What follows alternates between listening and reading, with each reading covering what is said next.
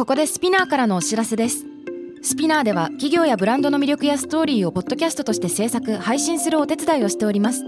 ポッドキャストを通してお客様とのタッチポイントの創出とエンゲージメントを向上させてみませんか？お問い合わせは概要欄の URL かスピナー .com のスピナーブランデッドポッドキャストからお願いします。 SPINEAR.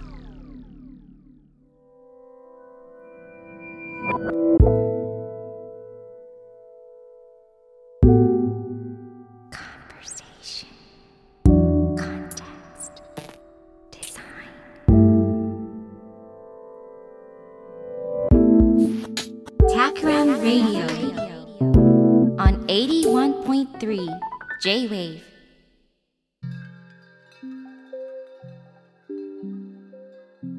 渡邉康太郎がナビゲートしている J-Wave Takram Radio。今回は突然なんですけれども、引用について考えてみたいんですね。で、引用ってあの、 quote、quotation の引用ですね。ある辞書によると、個人の言や他人の文章、また他人の説や事例などを自分の文章の中に引いて説明に用いること。でね、古典の例を引用する。なんていうふうに使いますと書いてあるんだけど。うん。突然でしたね。その、なんで突然引用のことを話したいのかというと、実は私は人の話を引用しないことにしてるんです。引用良くないんです。みたいな方にですね、何人か会ったことがあるんですね。えー、3人ほどの人に、まあ、面と向かってこれを言われたことがあって、その人たち、まあ、3人くらいの顔が思い浮かぶんです。そのその人たちは、どの方も僕に複数回それをあの言ってきて、なんかこう、良くないんじゃないの？という、なんか指摘をもらったような、宿題をもらったような気がしたんですね。で、言わんとすることは人によってちょっとずつずれてもちろんいるんだけれども、総じて、あなたの考えてることは何なんですかとか、聞きかじりじゃなくて、えー自分自身の体験、経験を通して話してくれませんか？とか、本の引用とか、まあ他人の言みたいなのに頼らない論の構築っていうものの方が本質なんじゃないですか？っていうような、まあそんなニュアンスを受け取ったんですよ。で、これなるほどと。非常に興味深い。なんかわかるような気もするし、うん、なんか疑問を抱く部分もある。でこの辺を自分なりに深掘りしてみたいなと思ったんですね。なので、えー引用って何が課題になるのか。うん。で、えっと、もちろん引用しない方がいいっていう人の話も、半ばわかるけど、でも、本当にそうなのかなみたいに個人的に思うとこもあるんで、いろいろ考えてみたい。でね、えー、3つの論点があり得るのかなと。そういう指摘をしてくれた人っていうのは、うん、3つくらいの理由を持っているのかなと思ったんですよ。最初にそれを目次的に、えー触れてみたいと思います。一つ目は、読んだことよりも、聞いたことよりも、自分で経験したことの方が大事だっていう考え方ですね。読むことより経験が大事。で、二つ目は、うん、なんか引用すると、知識をひけらかしているようであると。なんか自慢っぽい。もしくは、なんかその人自身の、あの、引用している人の虚栄心みたいなのが見え隠れしてしまうっていう指摘。うんで、三つ目は、うんとね、引用者、その人自身の意見、その人自身の言葉がわからなくなっちゃう。でこの三つですね。だから、あの、キーワードで言うんならば、一番自分の経験、二番なんか自慢っぽい、三番自分の言葉、みたいな。まあそんな風に、えー、ちょっと一言で省略できるかなとも思っています。で、この辺について考えると、まあどうしても自分の言葉っていうと、じゃあオリジナリティ、オリジナリティって何なんだろうな。みたいなことにも考えが及んでくるわけですね。だから普段から僕が考えてる面白いテーマに近づいていくので、えー考えがいがあるぞっていうことで、この3つの指摘へのリアクション。まあ、そもそもどういう指摘なのかっていうのと、それに対する僕の考えですね。まあ、反論とまでは言わない、言わないけれども、ちょっと打ち返しみたいなことを考えてみたい。で最終的にはじゃあどうしたらいいのかっていうなんか僕なりのですね、えー、態度表明とか気をつけていることなんかもお話ししたいと思っていてこれねなんか2週間に分けて、えー、お話できたらいいかなと思ってますよ。まず、えー、最初の指摘他人の言葉よりも自分の経験の方が大事なんじゃないかっていう話ですね。えー、自分の経験を重視してくださいっていう。で、これ、なんかニュアンスとしては、これ指摘してくれる人のあの意味もすごくわかるんですよね。まあ他人の言葉や経験ばかり語っていても仕方がないので自分の言葉で語ってくれませんかっていう意味だと思います。で、えっ、ー、と、自分の経験に意味が宿る。大事だっていうのはもちろんわかりますよね。例えば僕、こういう友達がいます。あの、旅行者というかね。もういろんなところで旅行してる人がいるんですよ。アボリジニの地位からケニアの集落までいろんな国とか文化圏に旅していって、えー、地元の現地の音を録音するんですね。フィールドレコーディング。それは、あ街の雑踏の音かもしれないし、原住民の人の音楽かもしれないし、ただの会話、えー、風の音、動物の鳴き声かもしれない。で、これはやっぱりいろんな場所にその人自身が足を運んだっていう経験があるからこそ語られる言葉の重みがあると。これわかりますよね。以前ラジオのゲストに来てくれたミニマルの山下さんも同じようにカカオの仕入れのために年に何ヶ月も中南米に入っていって、えー、現地の農家の人と一緒にチョコレート作りをしてみるワークショップ話してくれたり、または怖い人に銃口を突きつけられちゃった体験なんかもあるって言ってましたけど、これやっぱり伝聞じゃなくて、その人自身が語るから意味があるんだよっていう。それ意味わかりますね。で、他の話で言うと、その身体値っていうのもあると思います。これ、言葉を変えると、まあなんというか、自転車に乗れる人は体が覚えてるじゃないけど、非陳述記憶とか言いますよね。反復練習すると身についてくる記憶みたいな。あの、何年か自転車乗ってなくてもまた乗れる。何年かスキーしてなくてもできるみたいなね。これ楽器とかでも言えることだと思うんだけど、一度身につけると体が覚えている。これ言葉の記憶よりも忘れにくいし、自分だから、一人称だからっていうことも、えー、伝わってくるエピソードかなと思います。なので、なんか指摘の内容は、まあ、もっともだという部分もあるんだけど、一方で僕が思うのは、とはいえ、自分の経験だけしか語っちゃいけないなんていうルールって本当にあるんだっけってのは思うんですよ。なんか他者の経験を参照してしか語れないことってあるよねっていうか、あの、僕もアボリジニに会いに行きたいけど、まあまだ行けてないとかね。うん。中南米にまだ行けてないっていう時にミニマルの話とか、その旅行者の友達の話に触れてみたいじゃないですか。で、よくよく考えたらね、他者の経験を語ることそのものっていうのを、まあ、封じることはできないですね、絶対に。なんでかっていうと、人生において誰しも赤ちゃんからスタートして何者でもない、何の経験もない段階からスタートするわけで、誰しも経験する前は未経験であるって当たり前のことに行き着いてしまう。だから探検家に憧れて旅に出るんだったら、もちろん最初は探検の映像を見たり、手記を読んだり、写真を見たりして旅に出ようって思うわけだけど、旅に出る前は旅の経験ないわけですから、どうしても、ね、映像なり、本なり、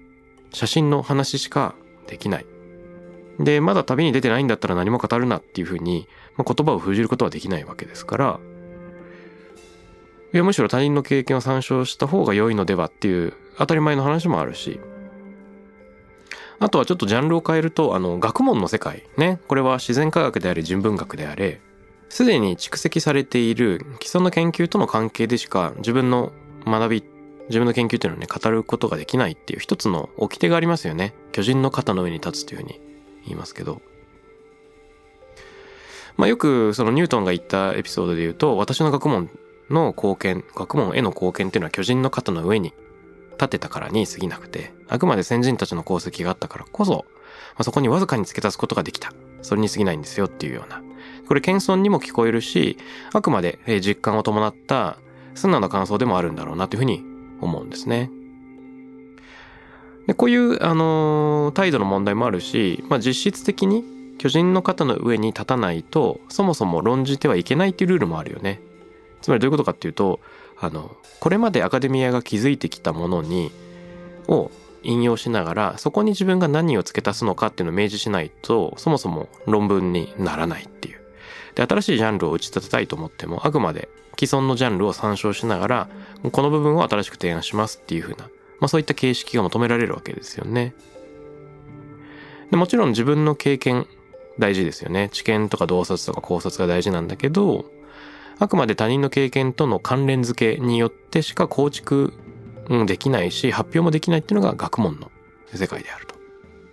まあ、と宗教なんかを考えるとちょっと話変わるけどね宗教ではあの過去の偉人の言葉を引用するっていう形でしかあ聖典を読むっていうのはね神なり預言者なり仏様の言葉を引用するってことでもあるので自分の経験だけを語るっていうのはむしろ異端になってしまうってことがあると思うんだよね。まあ、こんな風にそもそも他者の経験を参照して語ってはいけないんだろうか？いや、そんなことはないだろうというふうに個人的には思います。で、まあ、そもそもこれを僕に指摘してくれた人っていうのは、他人、なんかあの、読みかじったこと、聞きかじったことの話をするんじゃなくて、あなた自身の話を、経験を語ってほしい。っていうこともあるし、で、まあ自分自身のことを語ってくれませんかっていう時に、多分あれなんでしょうね。まあ読んだ内容を踏まえて、自分はこういう経験をしましたっていう話を僕自身もさらに付け足せる、とより良い。まあそういうのは、うん、確かにと思うので、これは一つの学びかなと思っています。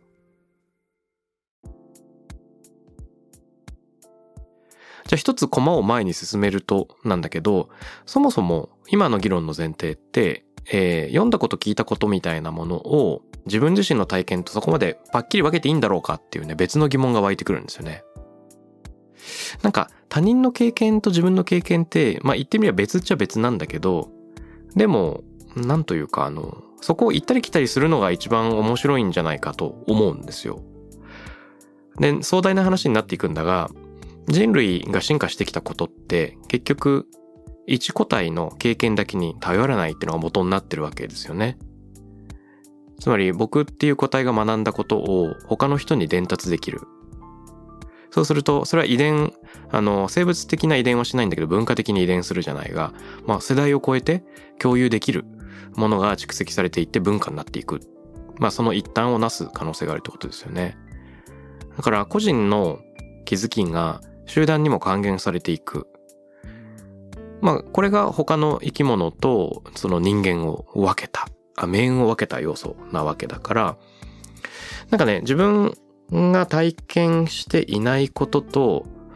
他人が経験したことをこう重ね合わせていくっていうところにむしろ本質がありそうですね。で、これって、あの、神経科学の世界でも同じようなことが言えそうで、まあ、読むっていうことも一種の経験なんだよとは思うんですよ。あの、メアリアン・ウルフのプルーストとイカっていう本たまに僕話しますが、彼女が、えー、書いているのが、小説を読んでいる時ですね、それがスパイもので、例えば列車から飛び降りるなんていうスタントが書かれていたとして、えー、この時読んでいる人もあたかも自分があの高いところから飛び降りる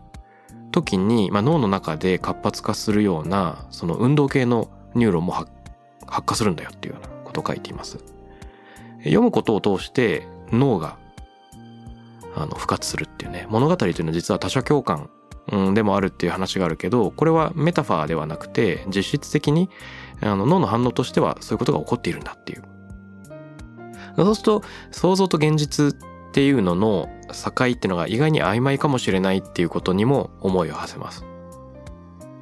ハラリがあの人間というのはフィクションを、まあ、共同幻想を信じることによって社会を作ってきたって話をしますよね。企業という実体のないものを信じることができるとか、お金っていう実体のないものをみんなで示し合わせて合意することができる。だとすると、その、何がリアルで何がバーチュアルなのか想像上のものなのかっていうのってあまり簡単に区分けできない。まあ今と異なる世界につながっていてそれがパキッと分けられるんじゃなくて滑らかにつながるんだよっていうような、まあ、そういう想像力があるからこそ僕たちは進化してきたし社会を発展させてきたんだってことは言えると思いますね。ということで、えっ、ー、と、他者よりも自分の経験をっていう論は、まあ、半ば、最もだとも思いつつ、そこをそんなに、分けるのではなく、むしろ重ね合わせていきませんかっていうことを僕は提案したいと思っています。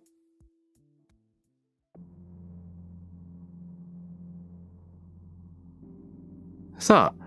えー、二つ目の指摘なんですけれども、なんか引用っていうのは、こう、知識をひけらかしてるように感じるなっていうね、指摘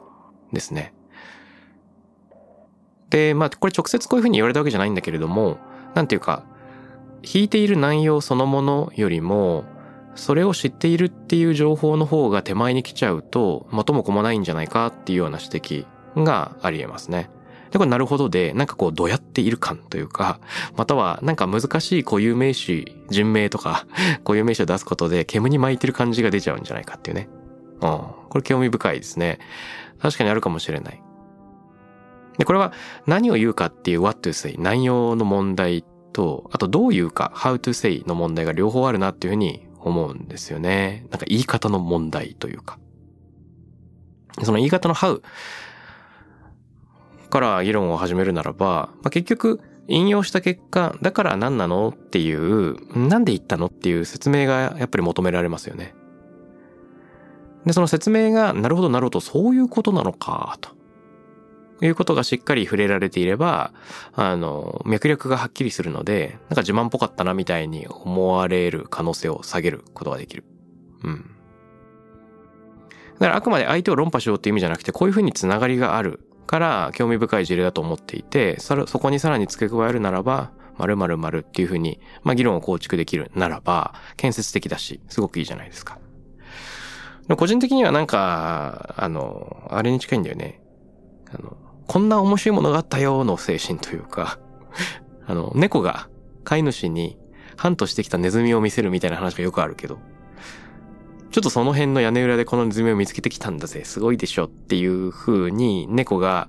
これほらこんなのいたよ、面白くないっていうような精神でね。これなんかこう、喜びを分かち合いたい。こういうのがあるんだよのシェアしたいっていう気持ちが結構あるんじゃないかなというのは、まあ僕自身は自分はそういう気持ちでなんか引用が好きなんですけど、こんなことを言ってる人がいて面白くないっていう。で、もちろん、あの、曲芸のような側面があって、パフォーマンスとして、あの、意味を持ってしまうっていうのも、確かにあるし、もしかして大事なのかもしれないですね。つまり、メモ書きを見ずに引用をすると、なんか驚く、驚かれる場合があると思うんですよ。で、ラジオとかポッドキャストで人が話してる時にパッと何かの一節を引用するっていう時は、ちょっとサーカスじゃないんだけど、なんか曲芸っぽいなみたいな感じで聞いていてニヤニヤする。うん、なんか面白いなっていうふうに思う場合がある。で、これもし対面でそういうやりとりがあった時に、対談相手によってはですね、なんかこう、プレッシャーに感じる人もいるかもしれませんね。ケをされちゃうっていうか。あなたが話していることに関連するこの事例は、まあ、私勉強していますみたいな。相手を無意識的にビビらせてしまうっていうリスクをはらんでるのかもしれない。このリスクみたいなのに考えるとちょっと連想するのは哲学研究者の永井玲奈さんという人ですね。彼女は哲学カフェというのをやってるんですけどこれはなんでという問い。対話する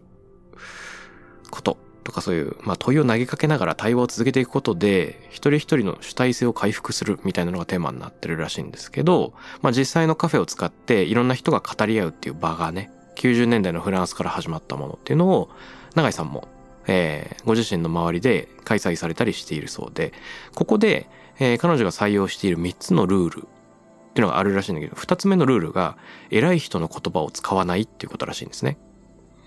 偉い人がこう言っているから正しいっていうんじゃなくてみんなが一人一人が言いたいことっていうのを問いたいことっていうのを一人一人の言葉で話してみようっていう。まあそんな風に。でこれはねすごく納得感があります。哲学カフェっておそらく他人同士も含めて初めて会う人たちがいて、うん、自己開示をしていくっていう場面だと思うので意図的にね他者の言葉偉人の言葉を使わない。で、これは思考停止をしないっていう意図の他に安全な場所を作るっていうのもあると思うんですよね。え自分だけの問いを深めるために試しに自分の言葉を、まあ、他人の言葉を借りないつもりでやってみようっていう経験を深掘りしていこうっていう。でわかるんだけどこれもねあくまで手段に過ぎないのではないかなっていう思いもあるんですよ。自分だけの言葉で語るっていうのは本当にそもそも可能なんだろうかっていうのをね思っちゃうんですよね。あの一見自分の言葉に感じてもどうしてもどこかで聞いたものどこかで読んだものが無意識的に混入してしまう可能性があるし。でそれを仮に封じたとしてもだよ。あの他人の名前を触れずにえー、あたかも自分の言葉のように語るっていうのはまあテクニカルには可能になってしまうわけですよね。だったとしたらむしろ他人の言葉も含めて語ってその上で今自分が何を感じてるかっていうのを載せる方がよっぽどあの真摯なのかなとも思うんだよね。なんか出典を明らかにしないでどこかで語られてることを語れるよりはむしろ出典を明らかにして、えー、これまで言われたことをヒントにしながらわずかな自分の実感のズレみたいなのをちょっと言語化する方がよっぽどいいんじゃないかなっていうようなそういう考え方で、これちなみに、あのー、哲学者の谷川義弘さんは、スマホ時代の哲学っていう本でですね、あなたは自分の頭で考えた結果、良かったことはありますか？みたいなのを言ってて、かなり痛烈なんですよね。自分の頭で考えた結果、良かったことってな、なかったんじゃないの？みたいな。だから、むしろ他人の頭を借りて考えるっていう意味で、えー、哲学書を読む。みたいなことをお勧めしたいと。えー、自分の頭で考えた結果、陰謀論者になっちゃうことがある。真面目に考えて調べて、これとあれって関連してるんじゃないかとか。複雑なことをこういうふうに説明できるとシンプルなんじゃないかっていう自分なりの結論で、むしろ、あの、虚構を信じてしまうっていうようなリスクもある。だから、あえて巨人の肩の上に乗るっていうのを徹底する方が、むしろいいんじゃないのっていう話もあるんですね。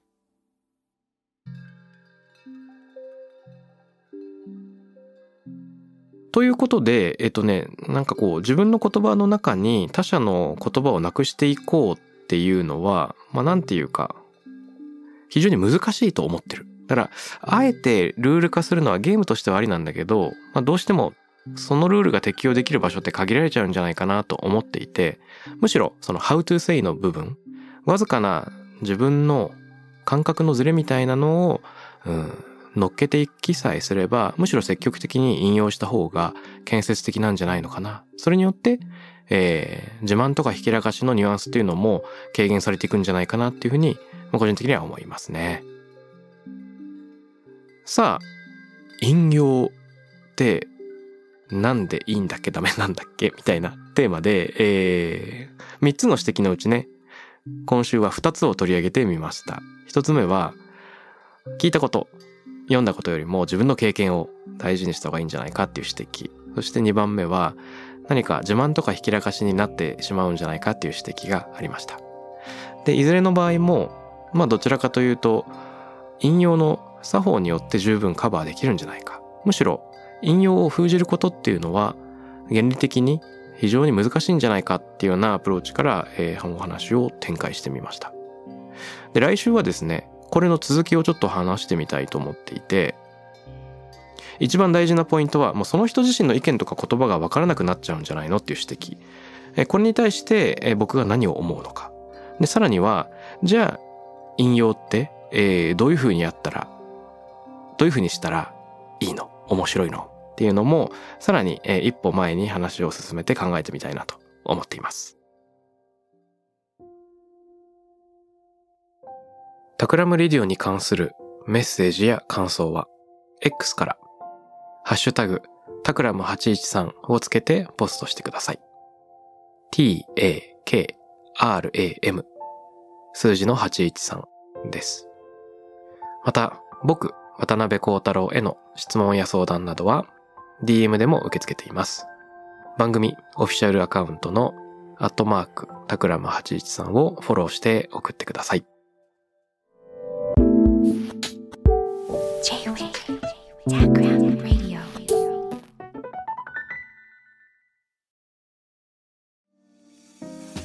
ここで SPINEAR からのお知らせです現在さまざまな企業のブランデッドポッドキャストを制作している SPINEAR では自社開発したポッドキャスト管理システム Sonicbowl を用いたオリジナルのアンケートを実施していますリスナーの属性データを可視化することで御社のニーズに合わせたコンテンツ制作が可能になります SPINEAR ホームページ内のコンタクトよりまずはお問い合わせください。